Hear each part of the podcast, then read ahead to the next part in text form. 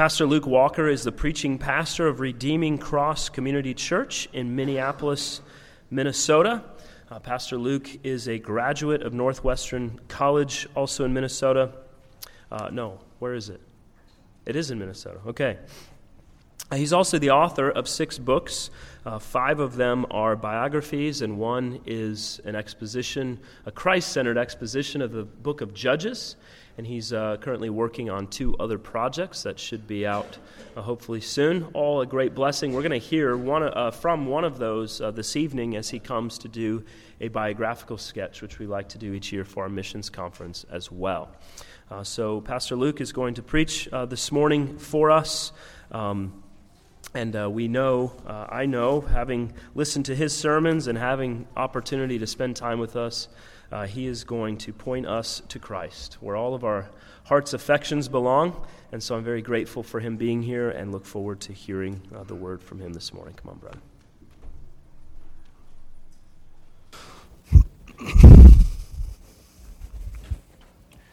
Ah, thanks, bro. Thank you, Reverend. Okay, uh, it's a tremendous joy and an honor to be here. I terribly hate being away from my family and certainly my local church. But if I can keep Pastor Nick in line, it's a, it's a win for everybody. So it's a, truly an honor to be here. Uh, we're just going to cut right to the chase. I'm going to be preaching from 1 Timothy chapter 6. Uh, now, the title of my sermon is actually Money That Buys Wealth. Uh, in your bulletin, it says Money That Buys, so I think Pastor Nick was ran, wanted to make me look dumb. But uh, you know how some albums have a hidden track? So this, uh, this title has a hidden word Money that buys wealth. and uh, our text is going to be 1 Timothy chapter 6. So if you could kindly join me there in 1 Timothy chapter 6.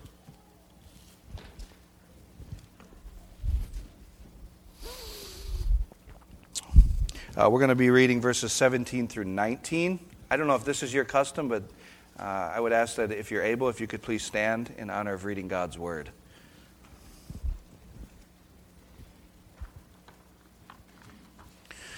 First Timothy chapter 6, starting in verse 17. Uh, As for the rich in this present age, uh, charge them not to be haughty, nor to set their hopes on the uncertainty of riches, but on God, who richly provides us with everything to enjoy. They are to do good, to be rich in good works, to be generous and ready to share, thus storing up treasure for themselves as a good foundation for the future, so that they may take hold of that which is truly life. Amen. You may be seated.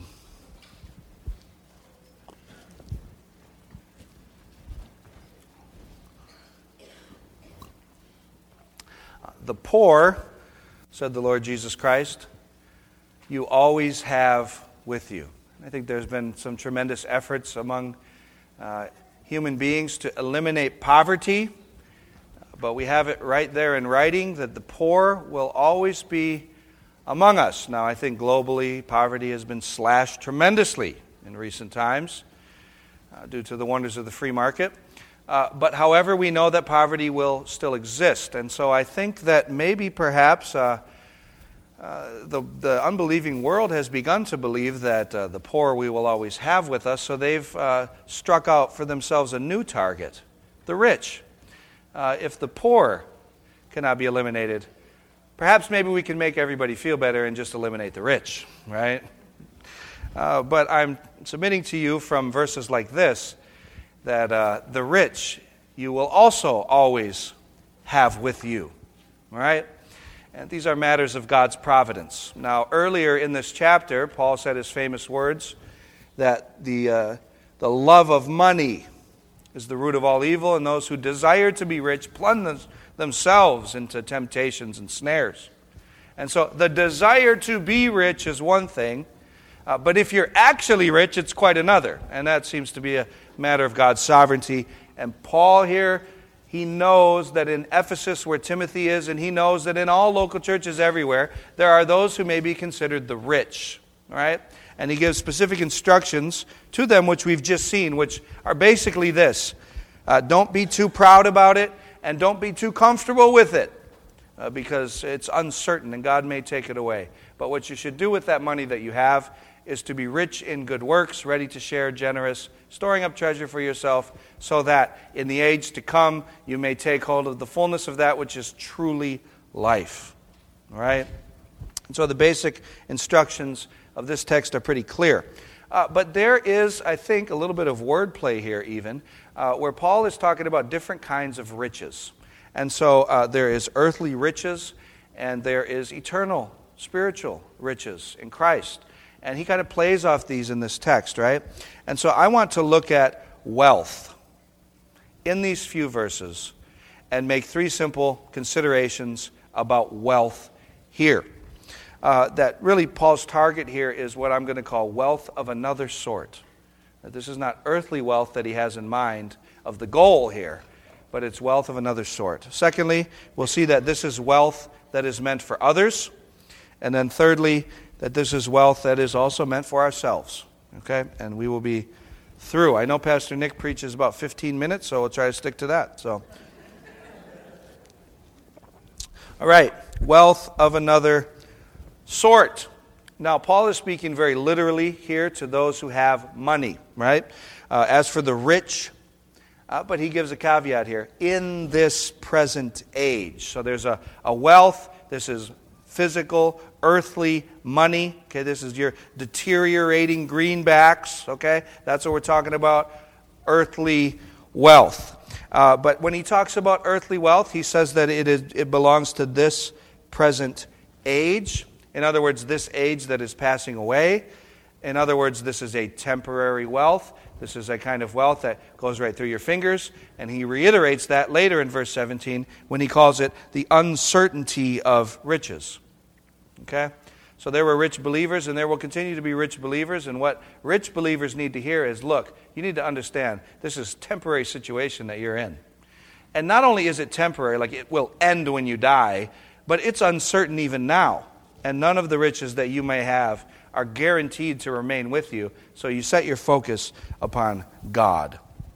And what you really do here is you use the wealth that you have to gain real wealth, which is the wealth of another sort that we're going to look at very briefly in this first point. What is the wealth that Paul wants earthly rich believers to focus on? Well, I think we can divide it in two ways. First, it's spiritual wealth, and secondly, related, it's eternal wealth. So, first, spiritual wealth. Paul, this is where he's doing his wordplay in verse 18. They, that's the rich, are to do good and to be rich in good works. Okay? So Paul has some bars of his own.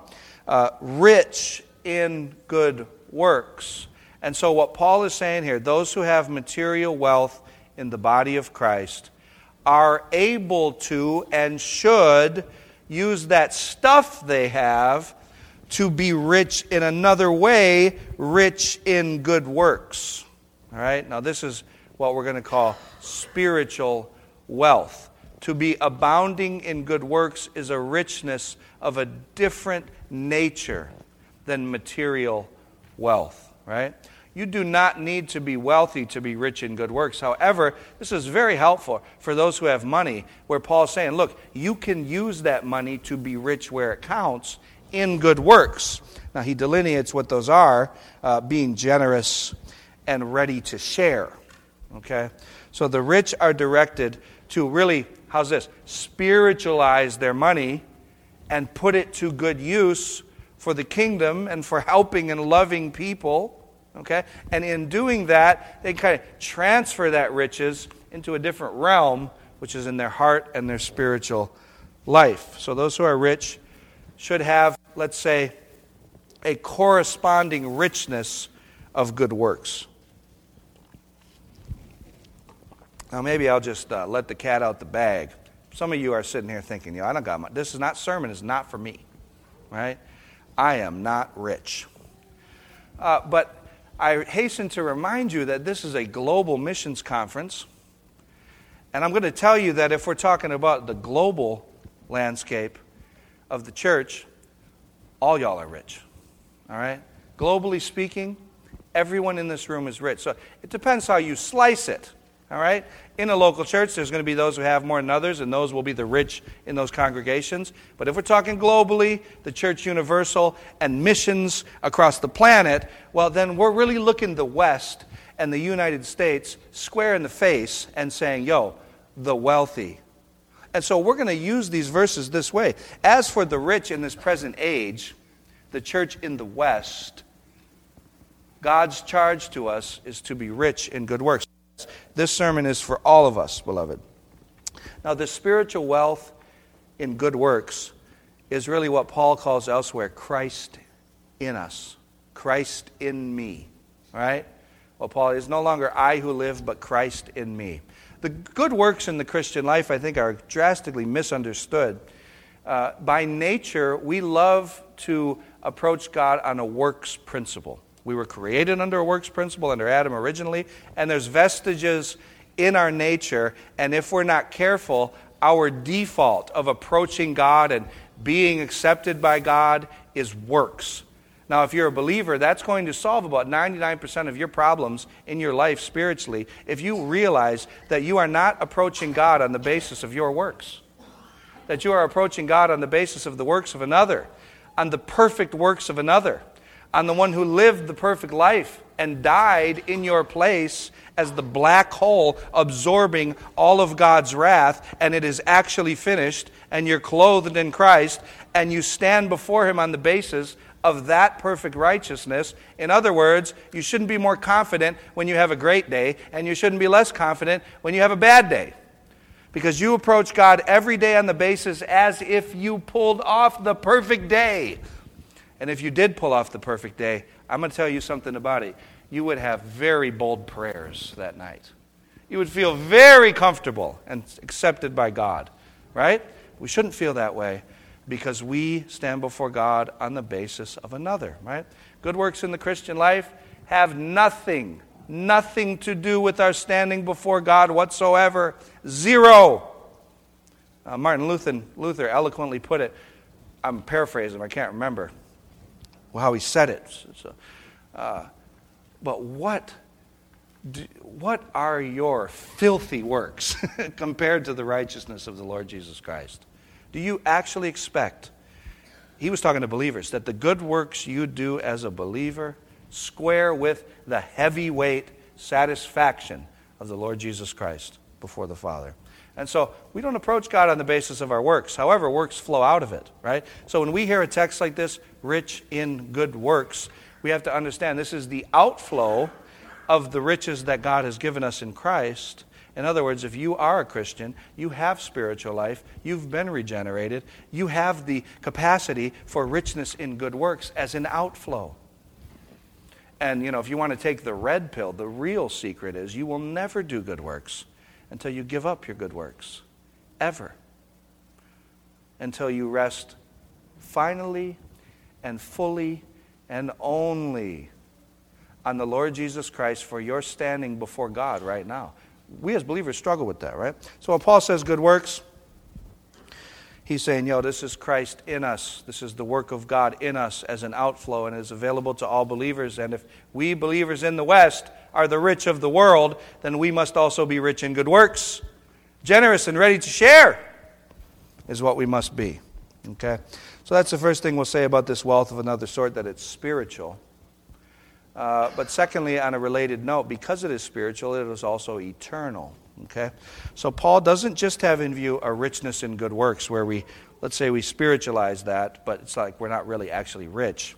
No, he's actually talking about wealth to come. Because he says, doing good, rich in good works, generous, ready to share, does what? Verse 19, stores up treasure uh, for themselves as a good foundation for the future.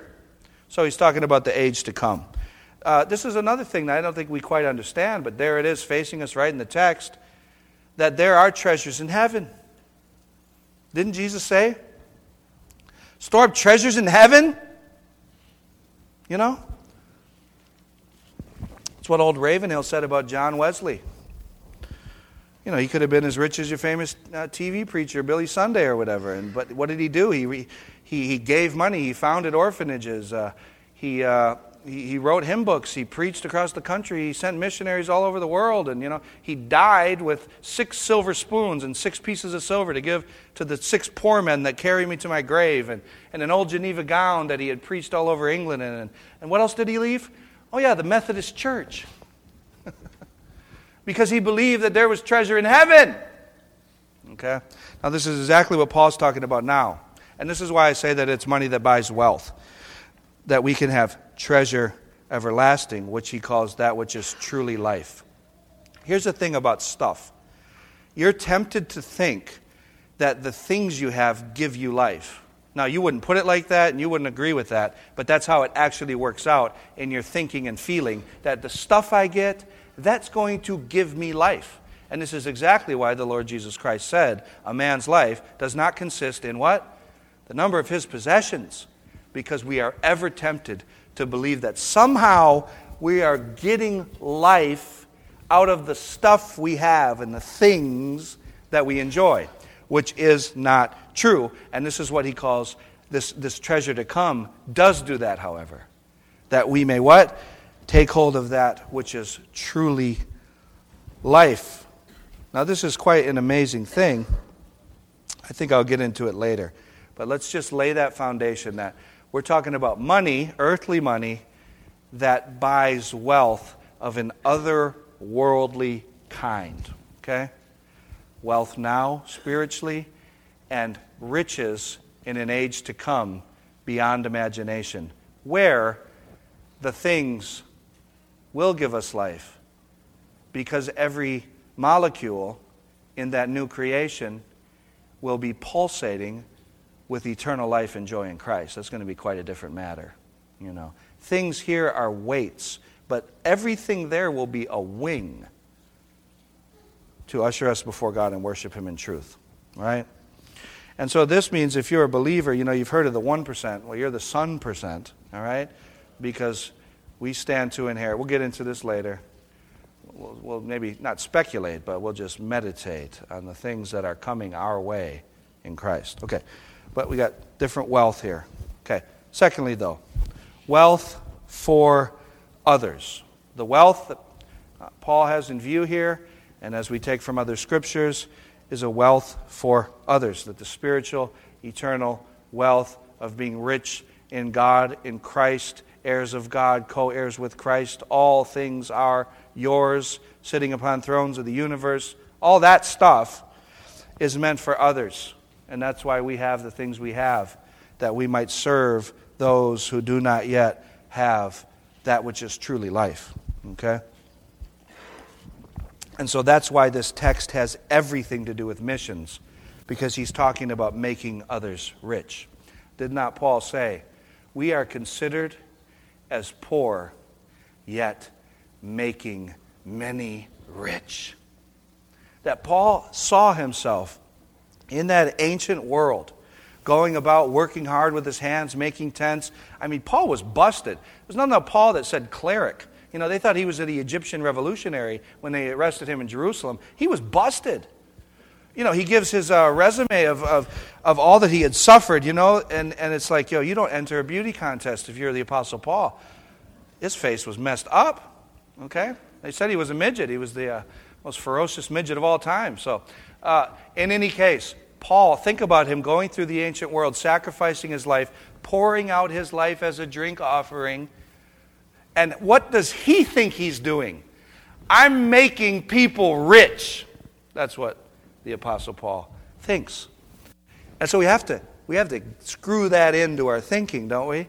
That what we're doing in missions, yo, we are making people rich, eternally rich in Christ. Now, here, this gets into something that really, really ruffles my scruffles, okay? Um, you know how people say w- w- about short term missions? They say, don't throw money. Go yourself, right? Go build the orphanage and go paint it. It's been painted every year by five missions groups that come, but they, God needs you, and those people need you to go repaint that orphanage. because you need to go on short term missions. So they don't need your money, they need you. Have you heard that? That's actually not true. If you're not called to missions, they don't need you. But there are people that are called that do need your money. And so it's one of the things that I hate when people say, don't just throw your money at missions. No, actually, yes, that's exactly what we need to do, is throw our money at missions. Okay? Because the position that God has put the Western church in requires that we who have do that very thing throw money at missions because money was made for missions. Money exists for missions. Money exists to serve the cause of the Lord Jesus Christ in the world. And there are people that are gifted with gifts you can't buy that are ready to go, and all they need is money. That's a spiritual thing. And we don't give it to them. Now, I'd like to show you this in the text. Uh, 3 John, if you will, very quickly with me right towards the back end here. Third John. This is a truly amazing statement. There's so many statements in Scripture that if you were to take them very seriously, transform your life. Here's a statement in Third John. Uh, we'll read from verse 5 here. Beloved, it's a faithful thing you do in all your efforts for these brothers. Strangers as they are, who testified to your love before the church, you will do well to send them on their journey in a manner worthy of God. So, so far we're thinking, okay, these are just some dudes who are traveling. Big deal. Uh, for they have gone out for the sake of the name.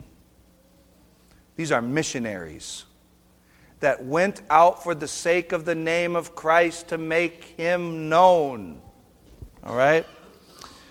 Accepting nothing from the Gentiles Therefore, we ought to support people like these. Now, let's stop there. This gives a big grounds for missions.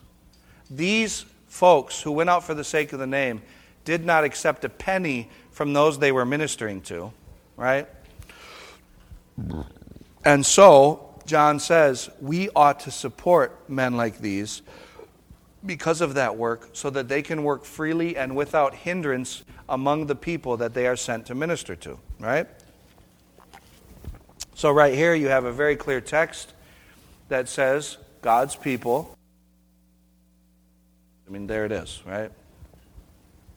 But here's the part that maybe we miss that we may be fellow workers for the truth. Now, this is one we don't actually take seriously.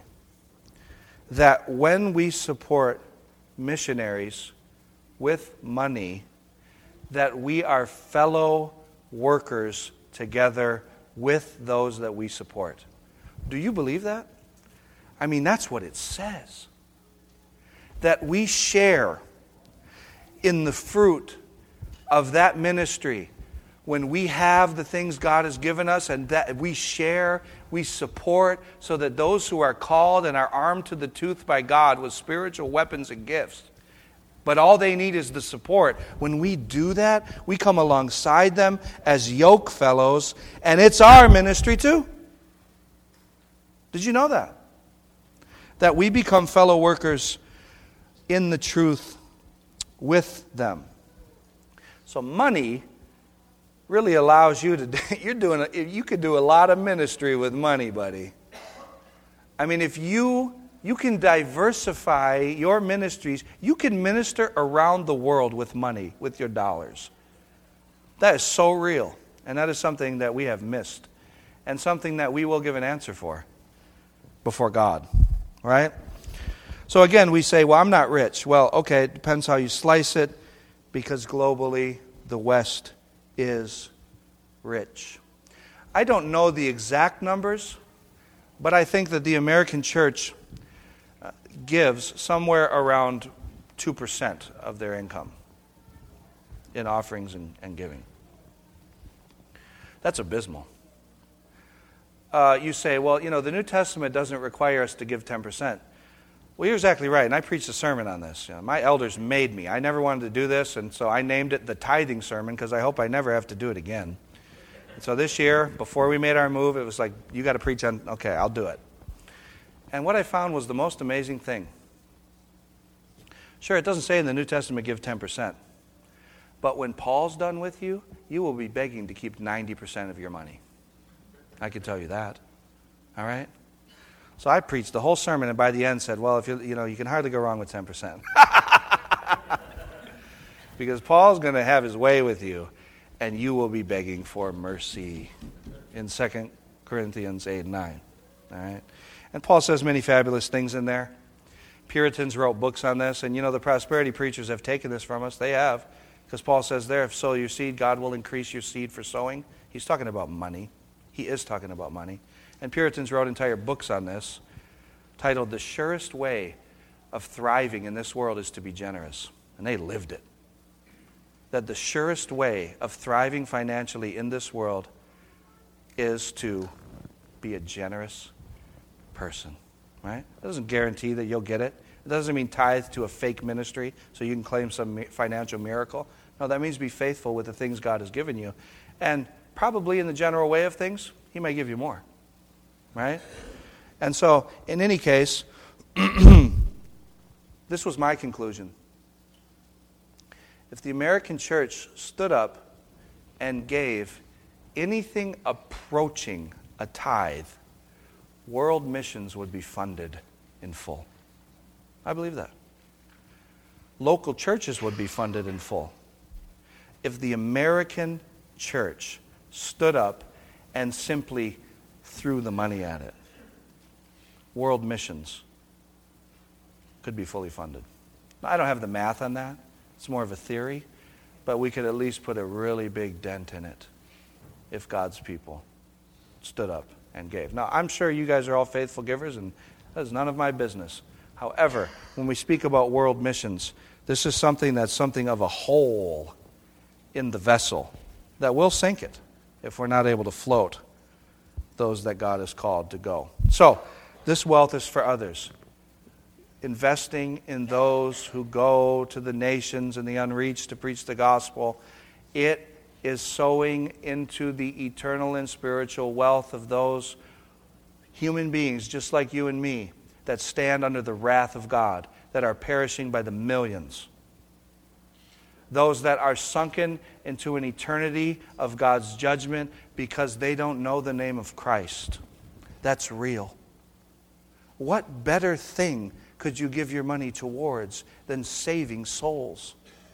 Because you can do that based on these texts. So that's astounding. And thirdly, okay, wealth for self, and we'll be through. Uh, Paul, it just isn't this refreshing? This is so good. What does Paul say here to the rich? Does he say, uh, "Sell your possessions and give to the poor"? Does Paul say, "Sell all your possessions and give to the poor"? He doesn't say anything like that here. This is amazing.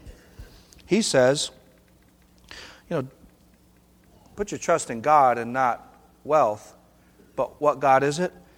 The God who richly provides us with everything to enjoy, and the God who gives us eternal wealth that we store up through our good works in Christ. The God who gives us all things to enjoy. Now, this is quite an amazing thing. This means that those of us who have have things to enjoy. This is not ascetic. This is really, really balanced, okay? So I went to Kenya last year in December for 15 days, and my children grew up when I was gone, and uh, all type of stuff happened, right? Uh, while I was there, it was an inevitable culture shock in some ways. You knew it would be. Uh, there was massive, massive slums in Nairobi where I was. Millions and millions of people that live in slums. And uh, so it was quite shocking when I went there. You know, it's generally a nation of haves and have nots, okay? Uh, when I came back to the States, I, was, I just realized, know, this place is absolutely rich. Everything about America is rich. But it didn't make me feel bad for the things I have, okay? This is what it did to me it made me want to use the things I have better. Not just by giving more, because I realize that a little of what I have here goes a long way there. Really does. So that's one thing. You have a tremendous exchange rate, if you will. But the other thing was this all of a sudden, all the benefits that I have, like things like, I don't know, air conditioning, you know, I sweated for 50, I've been sweating down here for three days. I probably lost five pounds. I dropped like 15 pounds over there, man. I was a new man. and when I got back, I realized all this stuff that God's given me, He didn't give me these things to make me feel guilty.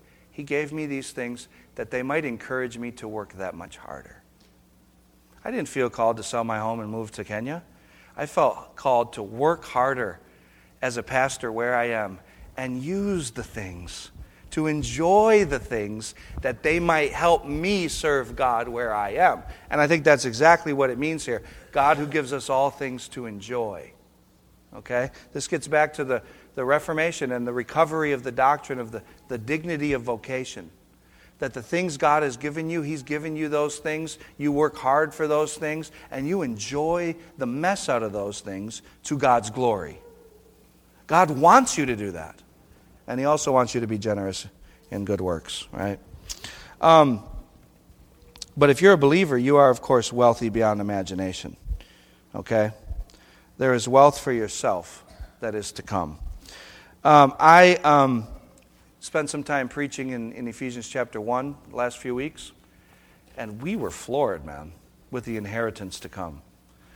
Because first Paul says, okay, we're adopted, and that's God's purpose in time and space. We're right at the center of the thing to adopt us as his children. Great. And then we saw that uh, God's going to summarize all things in Christ, that the new universe will be a Christ centered universe where all things are summed up in harmony under the lordship of Jesus Christ. And as we said, every molecule will sing for joy in Christ. And the whole thing will be filled with righteousness and eternal life, where everything will be a wing and a servant. Right? I quoted a, an old dispensational who uh, I don't agree with on the time scale, but I agree with the principle, where he said, uh, Picture me in Jerusalem chilling with Jesus in the 31st century which I disagree with. But then he said, Angels giving me piggyback rides. Who needs a Bentley? And so he talked about the angelic life that we're united with, that there's an angelic host of creatures that now we are friends with and family with, and in all eternity we will be rolling with the angels. I mean, you ever thought about that? It's amazing and all things are united in Christ. But then we saw that it's not just we get to be part of that, we inherit the whole thing. That we will judge angels, that we will judge the world, that we will be seated with Christ on thrones and rule that universe. That we will inherit all things. And that the things that you've tasted in this life are all fallen. You don't know what it will be like then. You've only seen fallen colors, you've only tasted fallen food. Yeah, even Nick's food. It's just fallen. It's all good. I mean, there it will be unfallen glories that you own. So you're loaded in Christ. We're talking about real wealth that we have in Him. And Jesus won this for you with His perfect life and with His agonizing, terrorizing death under the wrath of God. He earned this for you. And so when you get that and you understand, that right around the corner, because some of you might expire soon, Lord Jesus Christ may return. Right around the corner, there's this world of eternal wealth when you inherit all things as God's children. It should change your mindset on how you use your money here, right? Because you want other people to be there and you want to serve that purpose and you want to store up treasure there, even through what you've done. So, you know what they say? Uh, you have to invest in yourself. You heard that? You got to invest in yourself. Well, this is precisely the way that you do that. You invest in your future, and that's what Paul's talking about. Store up against the future. That you yourself, where you are with the things God's given you, globally, you're doing pretty well. And did you know that you can invest in your future by investing in the kingdom of God, of missions globally, and reap eternal rewards and dividends on what you use your money for. It's the most amazing thing. I think if God was to awaken the American believers into this, man, it would be something. It would really, really be something. Well, we'll end by saying this. Uh, world missions will be funded because the Lord Jesus Christ is loaded. You know, he does. Your Dispy, again, your Dispy friend, you know, he owns the cattle on a thousand hills, but once you get to that thousand and first hill, we don't know whose it is, but you know, just a thousand hills. Okay? A day of the Lord's a thousand years, but that's still like it's been like a few days in creation. He's got to like days can be long, so it's kind of tough. The Lord Jesus Christ is loaded. You know, he's the heir of all things, and missions will be funded. And it's a matter, it's really an Esther thing. Do you want to get down on this? Do you want to be a part of this? Because the provisions will arise from where he wants them to. But we are given that opportunity to partake. And this happens through local church giving, right? This is the primary way that it happens. Local churches that are well supported through giving are able to support those missionaries, and that's the way it should go. Okay? You shouldn't skirt your giving to your local church to go support missionaries out there. This is a primary thing. Sure, you're free to do whatever you wish beyond that, okay? But if local churches stood up and did that, we'd be in quite a different place. But Jesus will fund world missions. Now, you see, the Kennicotts got all the, you know, little Nicholas was, took us to the Wild West, man. We're going to reach the Wild West, okay? I didn't wear you know, my whatever. I'm not a, a cultural appropriator, so, you know. I just wore a regular jacket for y'all. Uh, why? Because, again, missions is not just global, missions is here. And maybe somebody in this room does not know the Lord Jesus Christ. Maybe somebody in this room is under the wrath of God for eternity. Maybe it is the fact that some of our children are not yet converted, beloved and that we dare not lose sight of those missions. And that I dare not end this sermon without saying, trust in the Lord Jesus Christ today, and you will be saved, and you will be enriched, and you will be God's children forever, and you will inherit all things. And you can also sow into this amazing ministry of world missions. So let's pray. Father, I pray that you would do what you will with your word. And I pray that you would encourage all of us as those who, generally speaking, globally, have to push ourselves and to see it as not a slight thing, but in a big thing. And that you might work in your church to be more generous towards reaching the lost for Christ. I pray that you would bless every heart here with encouragement in Christ to serve him. Pray in his name. Amen.